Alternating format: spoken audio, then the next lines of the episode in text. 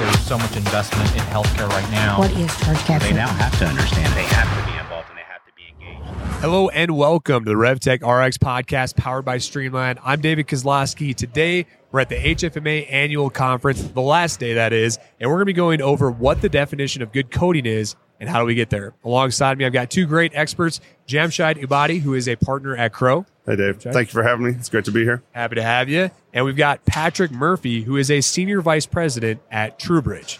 Thank you. Looking forward to the discussion. Thanks for coming. All right, guys. So I know you brought a lot of great information today. Not that you didn't, but uh, I do want to touch on it first because you had a great definition. What would you say the definition of good coding is? So, uh, over the years in medical coding, we've really come up with a, a, pretty good definition, and really it's accurate and efficient assignment of diagnosis and procedure codes based on the thorough documentation provided by the providers. That paints a really good picture of the patient's stay at the facility, but ultimately leads to data analysis and then accurate reimbursement.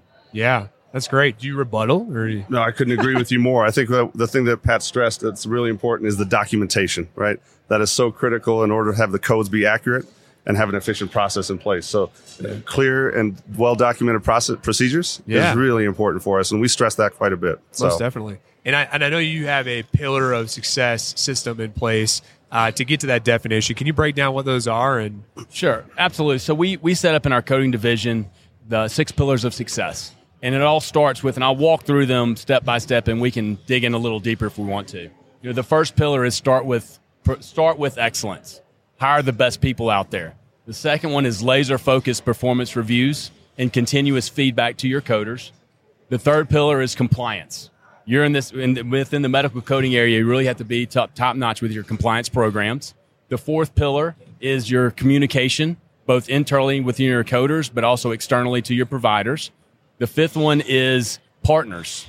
We can't do it alone. You've got to find accurate partners and, and partners you can trust from technology as well as staffing to help you when in your time of need. And then the last pillar is, you know, the technology. There's such great technology out there that can help you become more efficient and more effective with your coding. Sure. Let's let's break down. Let's start from the top. I want to go over start with excellence. Everybody says hire the best, but how do you do that? Where are you finding these great people? Uh, so I think the first step is don't be afraid to test them right? You, you, people can tell you they're a great coder or they're do, they're a great employee, but put them through a test that they that's timed so you can see their scores, and that's the first kind of cut in a, in the hiring process is can they pass a coding test to apply their skills in a real world scenario, and then based on that. Look at their credentials. What type of credentials are they? What's their history from? Are they a pro-fee coder or a hospital coder? And really focus in on the type of coding they're going to be doing and test them on that. Yeah. So you, are you testing them before the or during the interview process or? Yeah. The first step is they can apply, and before we even get an interview, we'll send them a link to a test. Interesting. What, what, have you had a similar experience? You test your. So we have. So a lot of our clients go through that testing process. That's part of the interview process to make sure that they are at the level that they would expect to be. And then I think Pat mentioned something really critical there, right? Expectations is really critical as well. So if you expect the best from your folks, you usually well they'll they'll they'll achieve that, right? Secondarily, I think one of the layers that's really important is supporting them, supporting them through training, supporting them through understanding of the systems that they'll be they'll have in place, and then the communication and the relationships they'll have with their you know either uh, alignment with their uh, partners or with the providers as well, right? So there's a couple critical steps there that Pat mentioned in this, and I love the platform and the and the, the six steps that you you've articulated and we'll get we'll be getting into some detail there. So yeah, on the performance side, Pat, break that down, man. Yeah, so you know, from a performance of a coder, it's all about accuracy and efficiency. And so what we try to do is is we're doing quality assurance every quarter on every coder and that feed continuous feedback loop with them on their performance and how they're doing. So when there's good evaluations, they know they're going to be a good evaluation. If there's going to be a poor evaluation, you're not getting a surprise. They're always in the know of how they're doing. And, th- and we do that in order to continue to drive their success and to maybe help them get better, go to a different level in coding, maybe to move from an outpatient coder to an inpatient coder. And so we identify that in that performance review process so we can find our shining stars out there and reward them accordingly. Sure. Do you ever find that uh, like how crucial I guess is performance uh, through all this? I would assume it's really high. So oh, absolutely. I mean, from a coding standpoint, the gold standard is ninety five percent accuracy, and so they have to achieve that. There's no There's no question. Whether you're in a facility providing great coding for your facility or you're a vendor, you have to provide top notch quality. And the only way to do that is to QA it and provide them the feedback. You know, I've never really seen anyone wake up in the morning and say they're going to go do a bad job at work. Right. You know, they're there to do a good job. They think they're doing a good job, and the only way they know is to tell them and to be mm-hmm. transparent. Don't hide anything. You should be completely everything's above board. What what you're doing and relay how they're how well they're doing and celebrate their successes. Sure, sure. Absolutely. And I, Dave, if I could chime in, I think one of the things there is that transparency, right? And letting them know that they will be evaluated, right? So we have clients who do an audit of the performance every now and again. They do evaluate their coders. It's such an underappreciated role for the most part, right? And I think what Pat's saying there is not only do you evaluate them, but then you position them for success, right? So if you want high performers, you also position them in a place where they will succeed. You don't put someone in a place where you've known through your evaluations that they're not doing well. Right? Right. That does no good for the individual as well as the organization itself, right? And so that's really critical. And I think it is, it's, it's difficult to find high performers in this market, right?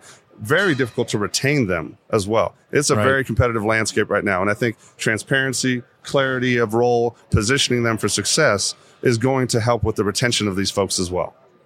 So I do want to touch on retention in a minute, but I'll, we'll, we'll keep going through these pillars because the retention one is an interesting conversation. I think in general, outside of just your guys' industry, but even in the healthcare space or a hospital space, compliance.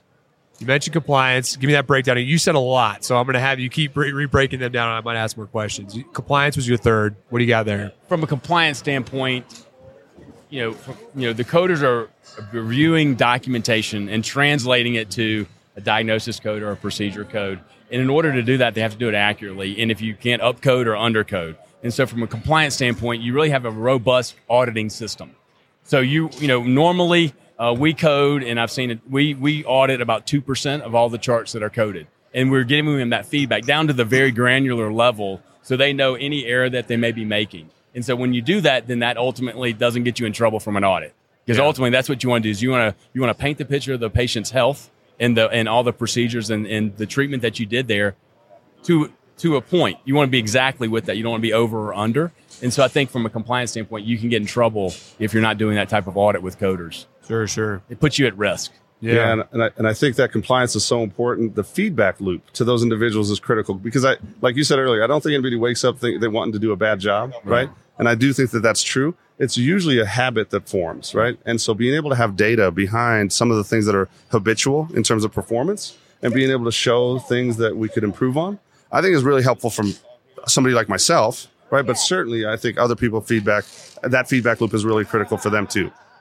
And I think you you have formal policies and procedures. You know, you give them the guidelines. You know, they go to school to be a coder, they learn how to do it, but then they have to apply it.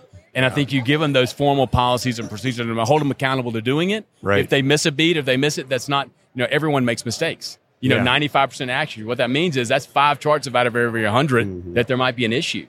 And you want to just continue that feedback to them and make sure that you stay with that compliance program. And when individuals can rely on and trust the fact that we have these support systems in place for them, there's then that you develop a trusting relationship, which provides two-way communication, Pat, right? Absolutely. So not only do you provide feedback and keep your organization in compliance with the audits that you do of the individuals, right? But then they're able to give you feedback from the market and things that are happening maybe upstream that you can further address to make it a more efficient process, right? Absolutely. And I think that's when you have a really good relationship amongst not only your compliance team, but the individuals that drive that compliance, right? So- Yeah, I mean that fits right in your next pillar too on communication, right? I'm assuming is the good communication within your team. But what else would you have to say about it? I think from a communication standpoint, it's very important in the coding world is the communication with the providers. Hmm. You know, that documentation we just talked Yeah. about a little bit ago. You know, the physicians went to school to be a physician, not to document. And so you have to make sure through a CDI program or some type of program, a clinical documentation improvement program, they're documented accordingly.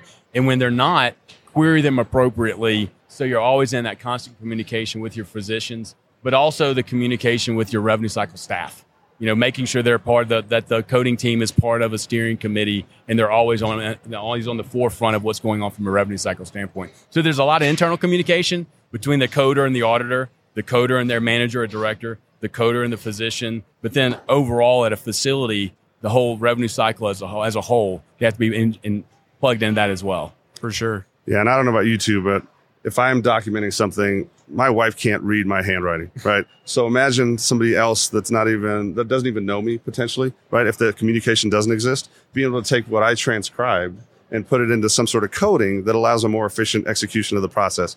So that communication, right, that bridge is really critical, right? It, it forms a relationship in terms of like getting an understanding of how a certain provider dictates, what kind of feedback we can provide the provider as well, right? If it was just codes, right, you wouldn't have that backup documentation that you truly, truly need when you get feedback from, say, the payers and such, right? And so I think communication, I stress on this a lot, Dave. I'll be honest with you, Pat. Communication and relationships and building those with the individuals that are part of the holistic process, right, is really, really critical. And I think truly the outcome of success is, is built off of that in my mind. Absolutely. That communication piece, what it ends up doing is it changes kind of a paradigm shift in the physician documentation. Mm-hmm. If they keep hearing it and you're communicating with them over and over again about their charts, they may change their practice and their documentation. So you're not having to hound them again through a query. They're learning how they need to document what they're doing. And so it's just the, rela- the relationship that you hit on just a minute ago. You know, they, they get to know each other. It's not a coder and a physician. They're friends. They get to know each other. They can communicate in a relaxed environment to ultimately paint that picture of what ha- what's going on with the patient and get the accurate reimbursement on the back end. Yeah, and I think, and I'll add a little bit more to that, right? It's how do you get those relationships formed with new individuals that get in, embedded into the process, right? And I do think, and I know it's one of the pillars that we have here that we'll talk about. Technology can be a really critical factor in doing that, right? And I and I and I do look forward to talking about that a little bit further. But if we can somehow manage those relationships, the communication in a more efficient manner through the use of not only the old school methods of mm-hmm. maybe even talking to each other, right? Mm-hmm. Heaven forbid, but the technology aspect of it and allowing an efficient feedback loop there, I think could be critical, critical, critical for any organization. So Sure. What about the partners? Like, th- th- This one I'm really curious on actually because it's the one that is elusive, and I feel like everybody says that they need partners, but why is this a big deal for for good coding? Uh, give a perfect example is when you're coding and um, go back a couple years when the flu hit real bad and the, the bad flu season and everyone's volume went through the roof. Well, if you don't have enough coders to code all those charts, you're going to get behind. Your discharge not final bill is going to get behind. Your cash flow is going to slow down possibly because you're going to get behind in coding those charts.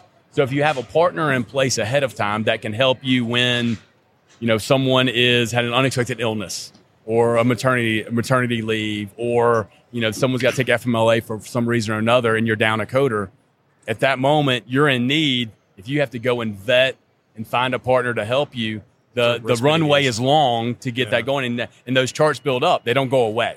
And so that's one area from a staffing standpoint is partnering to have backup if you need it, because you know a lot of people budget the right number of coders for the right number of charts mm-hmm. as if everyone's going to be there 40 hours a week every week. Right. There's holidays, They're there's not, vacation, yeah. they're not.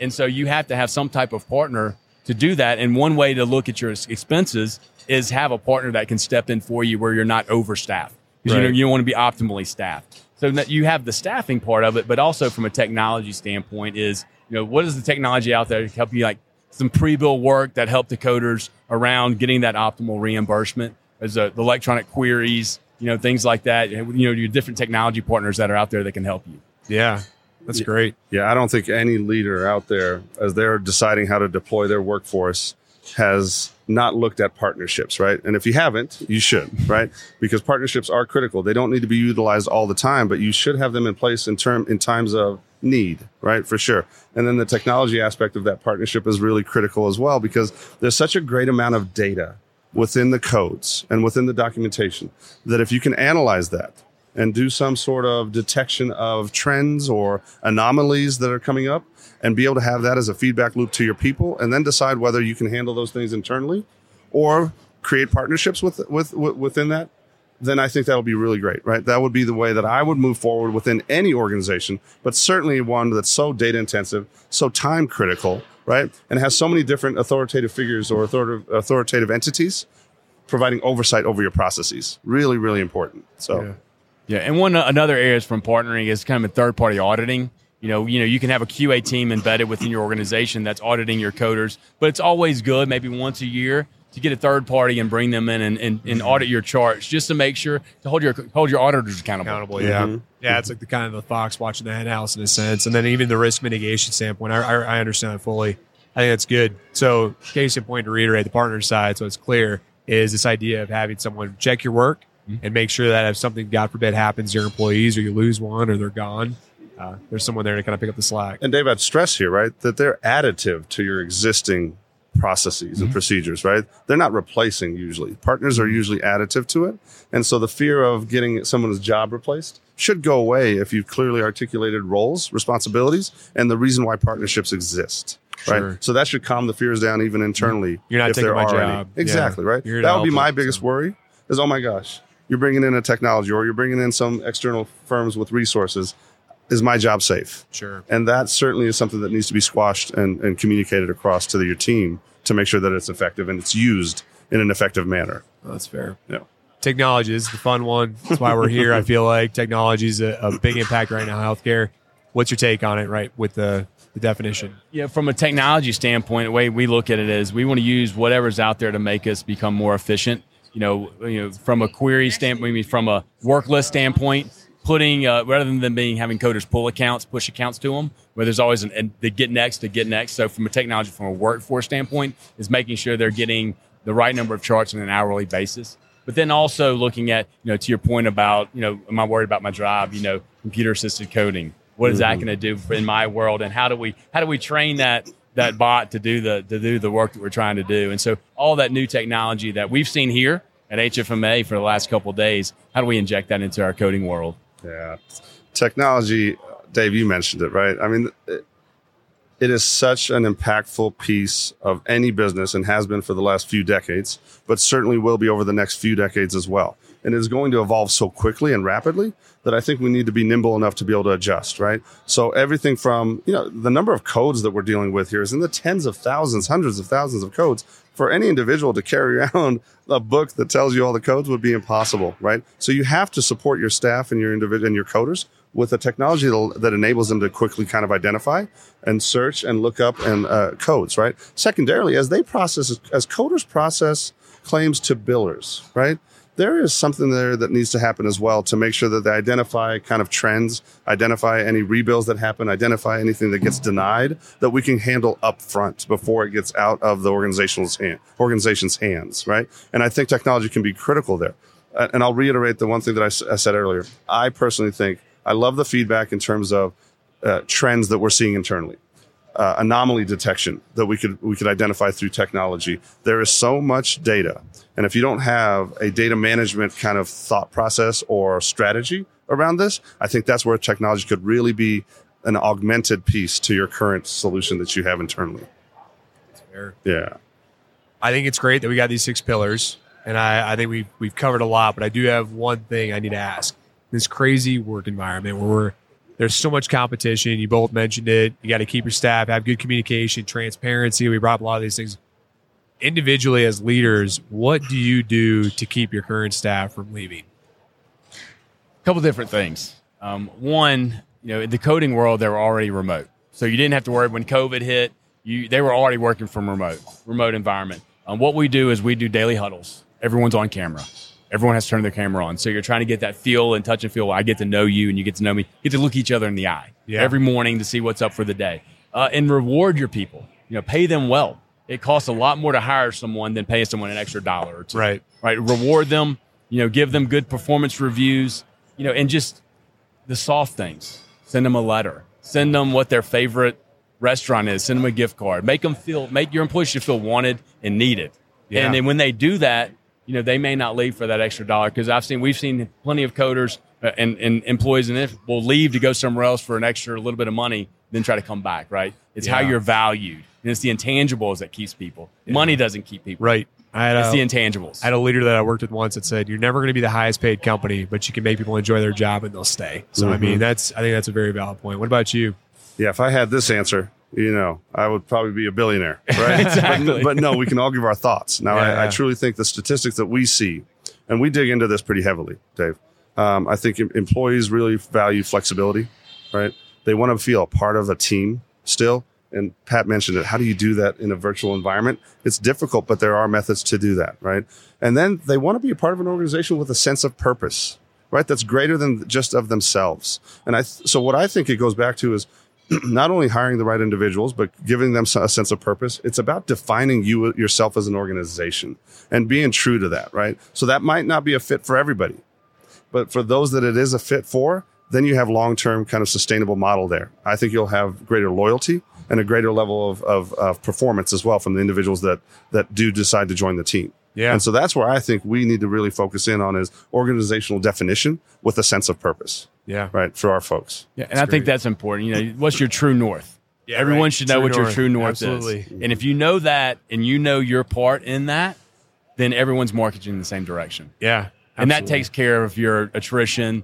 Everyone's on, on the same page. Yeah, that's. I feel like that could be a whole podcast in itself. But when Oh, you yeah. mentioned it, I was like, we got to touch on it because it's such a sensitive topic today. Man, I appreciate you guys going over this. I know it was a quick podcast, but thank you guys so much for coming on. And uh, I hope to get you back on soon and talk about some other more passionate topics that we have in healthcare. So thank Sounds you. great. Appreciate Yeah. it. Yeah. And thank you all so much for listening. Again, I'm David Kozlowski with the RevTech RX podcast powered by Streamline. See you soon.